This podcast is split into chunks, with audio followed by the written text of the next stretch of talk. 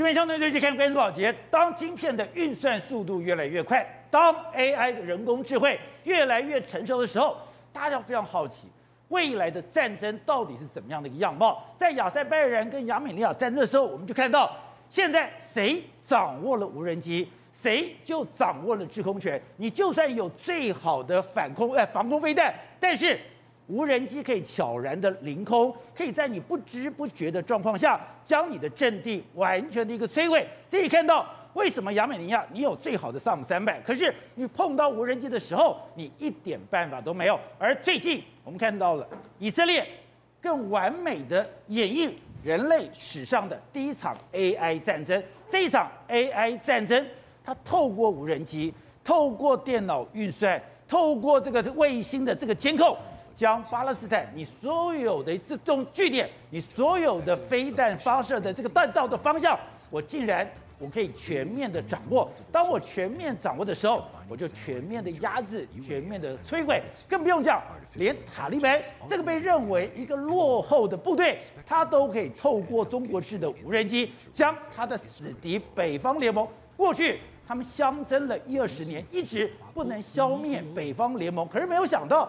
当有了无人机之后，北方联盟在不花吹灰之力的情况下，竟然被全面的摧毁。所以这个时刻，我们看到中国的七十三集团军在台湾双十国庆，他居然放了一个影片进行一个夺岛演练。但这样的一个演练会不会已经落后一个世代呢？好，我们今天请到了明天大家首席的财经专家黄宗宋，你好，大家好。好，这是美岛电子报董事长吴子嘉。大家好，好，第三位是时评李正皓，大家好，好，第四位是资深媒体人姚慧珍，大家好，好，第五位是资深媒体人王瑞德，大家好，好，第六我们要特别介绍，最近有一本书广泛被讨论，天下大乱的翻译者也是民党的台北市议员梁文杰，文杰你好，各位观众大家好，在在我们双十国庆的时候，中国的七十三集团军竟然做一个抢滩登陆的一个演习，把大家吓坏了，可以说这落后一个世代了，现在的战争没有人这样玩了。这样的一个战争也很快就被摧毁了。现在最可怕的战争，我就透过 A I 加上无人机，而最完美的演练，竟然是前一段时间以色列对付巴勒斯坦。所以很多媒体的报道说，这是人类有史以来的第一场 A I 战争。没有错，如果你去爬书，今年五月以色列跟巴勒斯坦的战争，你会发现它所有的作战逻辑都跟过去完全不一样啊，完全改变作战形态，完全改变作战形态。比如说之前部部队大进击的时候，你要担心是地上的地雷，对不对？对，抱歉，在这场战争你要担心的是天上的天雷哦，因为无人机随时会在高空盘旋，锁定你，丢下炸弹。又比如说哈，过去巴勒斯坦的万箭齐发火箭弹，对，往以色列这边打，对不对？抱歉，这次你看铁穹作战系统，哎，它是去找目标去做拦截的。你可以去看到左边的飞弹都是抛物线的，对，右边的这个飞弹是会去找目标去追左边的飞弹的。这个就是防空系统当人工智慧记录的状况，完全不同的概念。所以过去我们刚刚讲。它的铁穹是全世界最强的防御系统，可是这个最强的防御系统，它也只有百分之九十，你还是有百分之十的漏网之鱼。当时以色列，哎，面对巴勒斯坦的这种万箭齐发的时候，你还是有伤亡，这是最可怕的是，以色列居然没有任何伤亡，居然没有一颗子弹可以落到了以色列的本土上。大家想，你怎么做到的？原来我透过 A I， 我透过大运大运算，我透过这个人工智慧，我竟然。可以精准的算出你每一个弹道，甚至唯一几颗有落下来是这个铁穹系统放弃拦截，因为它预判它会掉到一个无人区，根本不浪费子弹去拦截嘛，就不重要的地方，不重要的地方，甚至哦人哦，同样是四十人的步兵排。面对过去哦，他大概可以发挥六百人的战斗力。你说四十个以色列的士兵是过去六百个人的战力，没有错。他为什么？他只加了人工智慧跟无人载具。比如说，好，我们过去原本讲嘛，我大部队进行，我担心地上的地雷，对不对？抱歉，现在以色列不跟你玩埋地雷这一套，你地雷会被扫雷。可是这次巴勒斯坦会遇到什么状况呢？什么状况？很简单，它上面就有无人机在盘旋。这无人机盘旋不是我们那开拍电影那无人机，我眼睛看到它的高空是三千六百公尺的高空，比玉山还高。然后呢，它在三千六百公尺高空的时候，照你的脸解析度跟拿手机在近距离前面一样照一样清楚，它完全可以分辨哪个是以色列部队，哪个是巴勒斯坦部队。你讲太夸张吧？我在玉山的山峰上面，我竟然可以看到了地面。你的部队到底是敌是友？是，而且我们称它叫游荡炸弹。为什么？因为这东西一丢出去的时候呢，它连续超过一个小时，它就在三千公尺以上高空上盘旋。 然后盘旋盘旋盘旋范围多少？十公里。然后他就一直看，他发现下面的敌人如果是敌军的话，甚至不用经过人类阻拦，他直接就杀下去。面对这样的游荡炸弹的概念，你是吃尽的苦头。过去在地上你可以扫雷，现在叫做天雷，你连看都看不到。你只要进入到它游荡的地区，抱歉，你有去无回。 再来了，我们看到铁穹作战系统，巴勒斯坦每次要打以色列，一定把万箭齐发嘛。火箭弹对他们说太便宜了嘛。可是为什么铁穹作战系统那么重要？很简单嘛，它有几个大特色。第一个，它会自己去找目标。什么叫自己去找目标？他们飞弹是会互相沟通的。这个火箭弹已经有别的铁穹去追，我就不去追了。当然是这样子嘛。我会浪费力气。我七八枚去追一枚干嘛？他两枚追一枚就够了。 第一个是会互相攻，它会自己去找目标，所以你可以看到它那个弹道是很不具规律性的嘛，它是 Y 的 S 型的嘛，它自己去找目标。然后呢，它不是抛物线的，左边是抛物线，是巴勒斯坦射过来的，右边以色列它是 S 型，它会自己去找目标。它的飞弹会转弯。对，这是第一个大特色。第二个大特色，它会自动去计算轨迹。 计算轨迹就知道计算落点，你知道落点就知道哪些落，它落到没有人的地方，我就不去追它了，让它掉下来。那我确定轨迹是什么？这个铁穹作战系统叫做碰撞拦截，这是不同的概念呢、欸。有的是这样子哦，我知道你大概往哪里走，我在你旁边爆炸，爆炸欸、影响到你，你掉到别的地方就好。这个铁穹系统发出点对点的碰撞拦截啊，所以表示是它是精准的知道它会往哪里走，所以可以直接碰撞拦截。所以你的速度、速度跟轨迹我都抓到了，而且以色列为了要彻底灌。 贯彻他的 A I 的这个部队，他们是有个非常神秘部队，叫做八二零零部队。以色列这个八二零零部队每年是维持五十名电脑科学家加入的、哦。哎，这个不是特种部队啊！你进去之前不是测体体能啊，他们进去的时候是测所谓的智商测验，他们就是确保以色列的人工智慧在这场战争中是持续领先的。哎、这个八二零零部队最后做到什么程度？不知道宝杰刚才你你还记不记得？ 巴勒斯坦人躲在地道里面，他们的地道跟迷宫一样。是，最后呢，八二零零部队通过人工计、人工智慧计算，确定他们躲在哪里，丢钻地弹，一公尺一个，呃，十公尺一颗钻地弹，啪啪啪啪啪，整排的以色列巴勒斯坦，呃，整排巴勒斯坦人躲在地道里面。 一向你说你躲在地道，我都可以算出你的位置。而且我们看那张图，那个像尺量的一样，一个跟一个就是精准的距离，十公尺。所以这东西是非常非常离谱。那人工智慧到底在战争中介入之后，到底差多少呢？宝杰哥讲，记得我刚刚讲吗？四十个人可以抵六百个人。对，这个是有计算过，而且也有去做战争上的模拟的。怎么样？四十对六百。美军一直很好奇，如果我有一天，今天我的部队第一个配上所谓天空无人机，然后配上所谓的坦克。 再加人工智慧介入，我到底可以达到多大的战力？他们呢，用无人载具加四十个人的步兵排，击败了一百二十个连级单位占据的营地。他说，过去我要能击败，我正常要六百个人才可以把他打掉。可是这次四十个人毫发无伤，就可以把这一百二十个人踹掉。他说，增加了十五倍的战术。他说，最大差别是什么？我普通人一个指挥官，我再怎么样战斗经验哦。 我冲过去，我的战场感知，什么叫战场感知？你要知道敌人在哪里，飞弹从哪里过来，哪边有陷阱。一个正常经验丰富的美军五百米，可是你加上无人机，还有加无人载具帮你看，你可以占到五千米的战场感知、啊，增加十倍了。对，然后呢，你在冲的时候，你不用派人，你派无人坦克过去，上面有无人机协助你，所以整个人的概念是。 你仿佛在打仗过程中，你像是个上帝在看这场游戏。所以以色列现在不是只有无人机，它还有无人坦克。是，然后呢，重点来了，无人机包含无人坦克、无人载具，那个是增加我们攻击的距离或攻击的能量。可是它还增加攻击的智慧，这就是人工智慧介入部分。所以最近有个非常有趣的战争，什么东西？塔利班跟这个所反抗军北方联盟打仗，原本来说两边都是半斤八两，可是在前几个礼拜某一次塔利班发动了夜袭。 夜袭完之后呢，反抗军跑去跟国际媒体喊冤，说这根本不是塔利班，这什么？为什么有无人机？塔利班也有无人机？为什么有无人机？为什么会有夜间空袭？而且为什么他还除了无人机，还有无人直人直升机，就那种战斗直升机，他还有无人直升机？对，结果呢，后来是什么呢？竟然是别的巴基斯坦去赞助塔利班的，他发现说那个无人机是中国的无人机跟无人直直直升机。 所以这那一场战争让北方联盟差一点全军覆没。可塔利班是夜袭耶，你有了夜袭的能力，你就几乎跟美军无异嘛，对不对？所以整件事情，哎、北方联盟跟塔利班打了多久？他占领了那个山谷的时候，塔利班一点办法都没有。 他通过无人机可以攻进去了，当然是这样。我谈的叫什么？一起叫做战场感知嘛。这个战场感知都在你的里面的时候，你当然可以，你看不到我，我看得到你嘛。所以当下这个反抗军就通过卫星电话向全世界喊冤，说怎么会有巴基斯坦的无人机来协助塔利班？可你也知道，这个东西彰显了，如果有无人载具加上人工智慧介入。 一切战争都会不一样。这个七十三集团军抢滩的画面，他们抢滩的时候呢，没有错，非常战术的确实。可你要想看哦，就这个，他如果上了滩岸的时候，我们国军在海滩上、沙滩上等他是游荡炸弹，还记得吗？我刚刚讲以色列，我们现在有在研发哦。对。 三千公尺以上锁定目标，我们也有，我们正在研发游弹炸弹，而且预算去年才过的。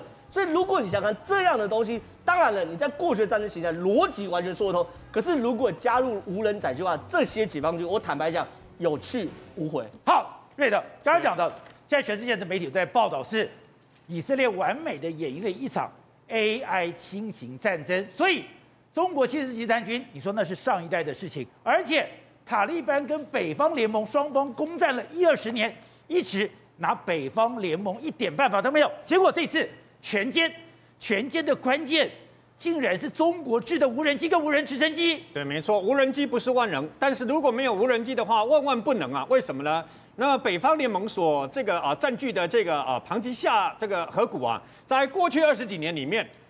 过去执政的塔利班攻不下来，攻不下，苏联也攻不下来，苏联也打不下，苏联也打不下来。苏联像那个呃《第一滴血》兰坡里面那个电影啊，出动大型武装战斗直升机都攻不下来啊。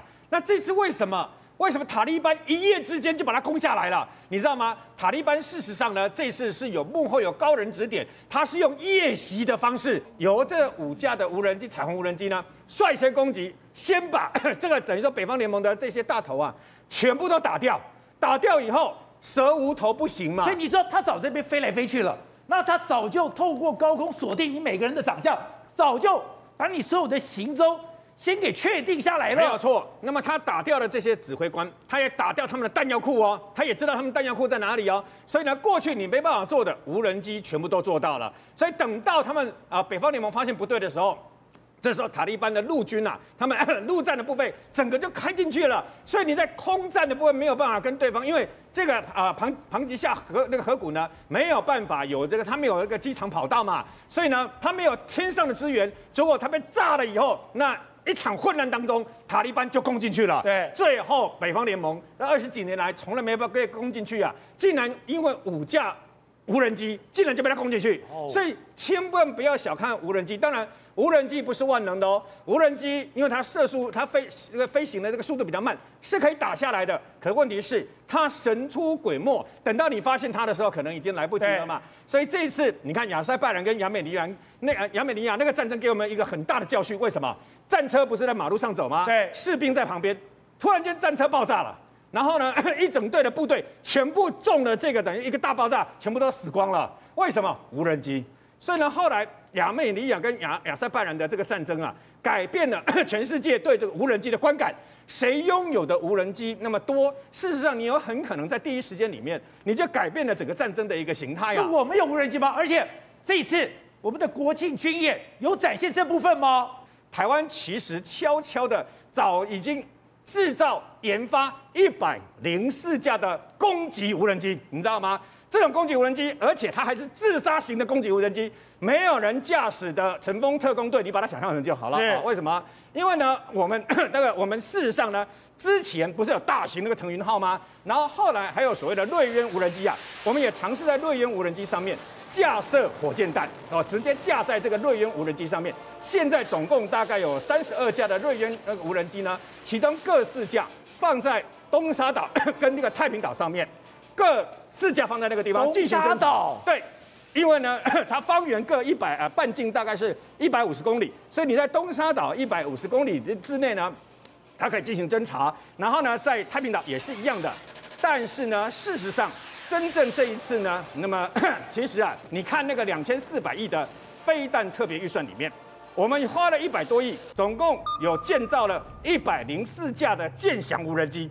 各位，容我介绍一下这个剑翔无人机。这个剑翔无人机，剑翔无人机它比我们刚刚说的这些无人机啊，体型比较小，但是呢，它飞在高度的高空上面的时候，它的时速低于三百公里，很慢。然后紧接而来呀、啊，那么它整个体积比较小，所以在雷达上看起来像一只鸟，你知道吗？哦、它在平常是作为侦察用无人机，但是它自己的巡标器等等啊。 它可以飞到对岸哦，尤其是中国对面的这个，等于说福建啊、附近啊，对面它可以自己找到中国相关的雷达站，做什么事呢？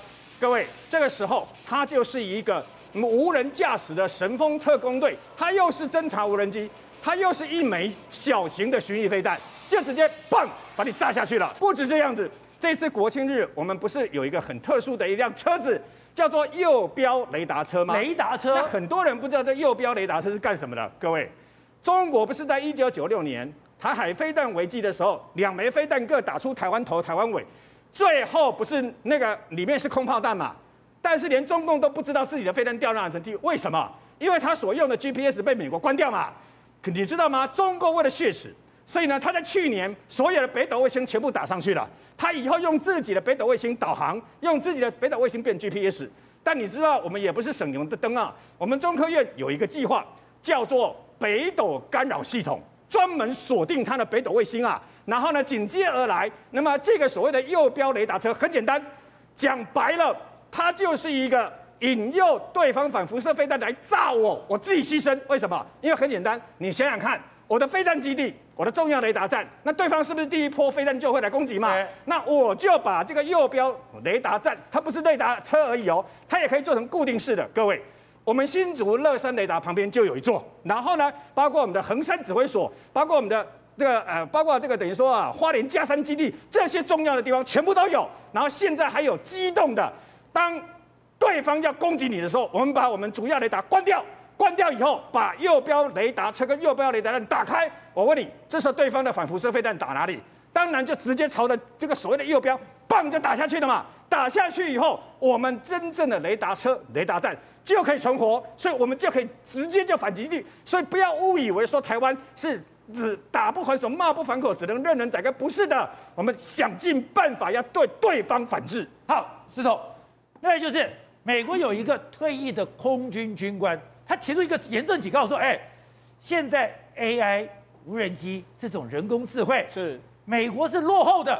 当然讲，美国也只好落后，所以要掌握这个晶片，掌握晶片就要掌握台积电。所以你说之前要求台积电，你把库存交出来，你的客户名单交出来，其实是要去清除。” 台湾跟中国所有的连接，没错。我刚才看到这个 A I 的这个武器，譬如说这一次的彩虹无人机发威，对不对？事实上，对美国来讲的话，他会很担心，因为根据美国目前国防部的盘算里面，未来真的 A I 武器化的时候，目前其实中国中国是领先的。哦，为什么中国领先？你再说一遍 ，A I 中国领先。对，目前武器化的这个部分，为什么？我跟你讲。 最近有一个美美国国防部，他原本是首席的这个软体执行官，叫柴兰柴尔兰，他辞职了。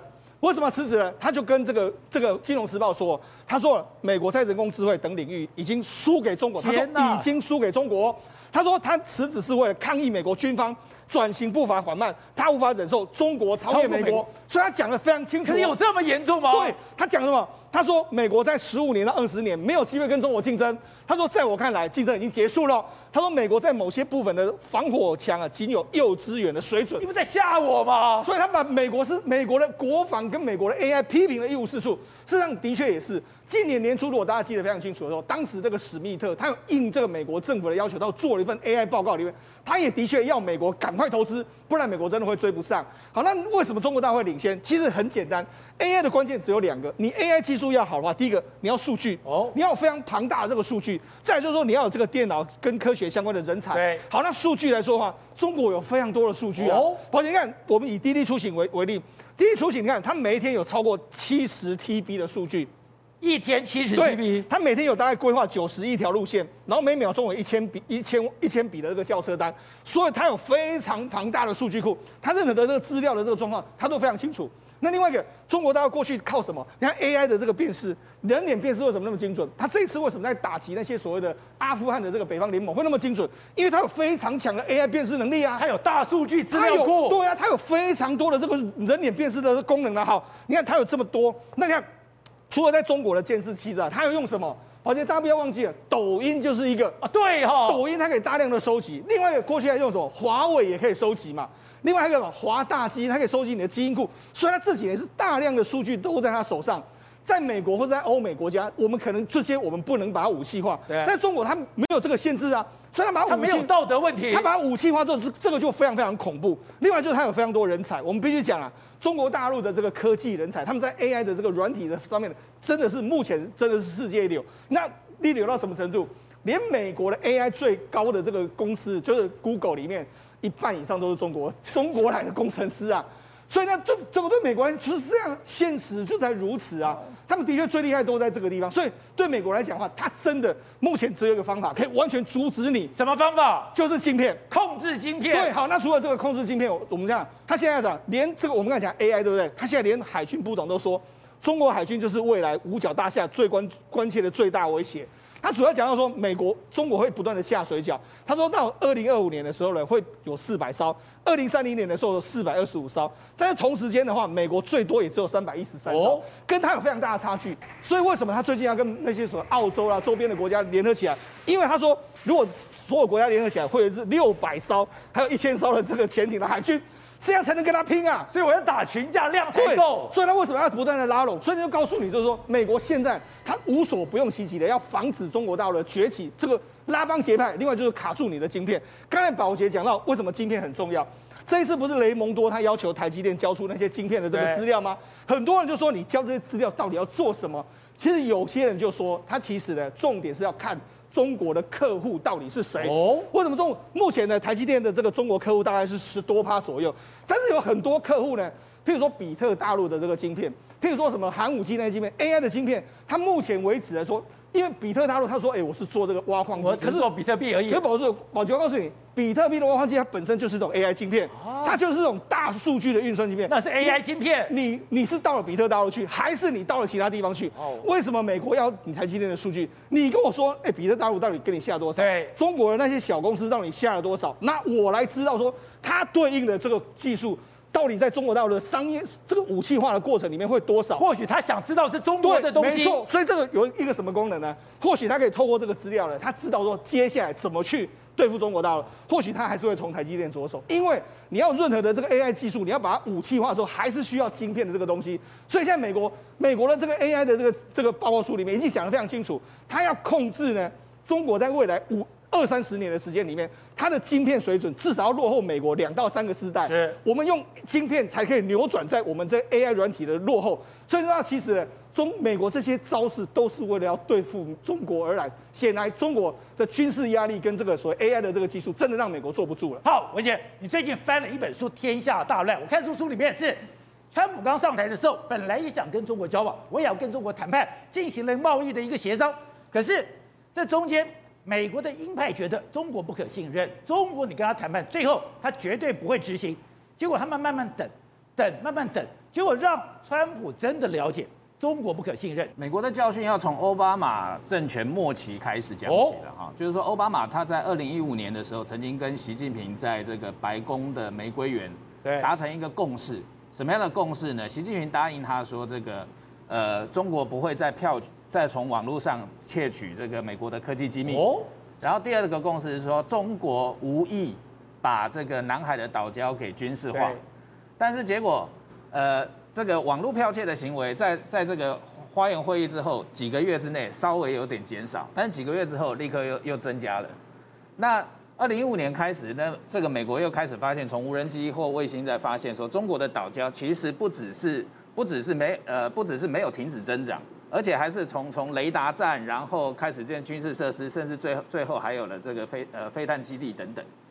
所以对美国人来讲的话，就是说在奥巴马在奥巴马这个政权末期的时候，他们已经发现到说，跟中国达成的任何协议其实是不太有用的。譬如说，在奥巴马末期的时候，二零一七呃二零二零一五年开始，美国的 C I A 跟 F B I 就发现很多这个跟中国有关的间谍案件。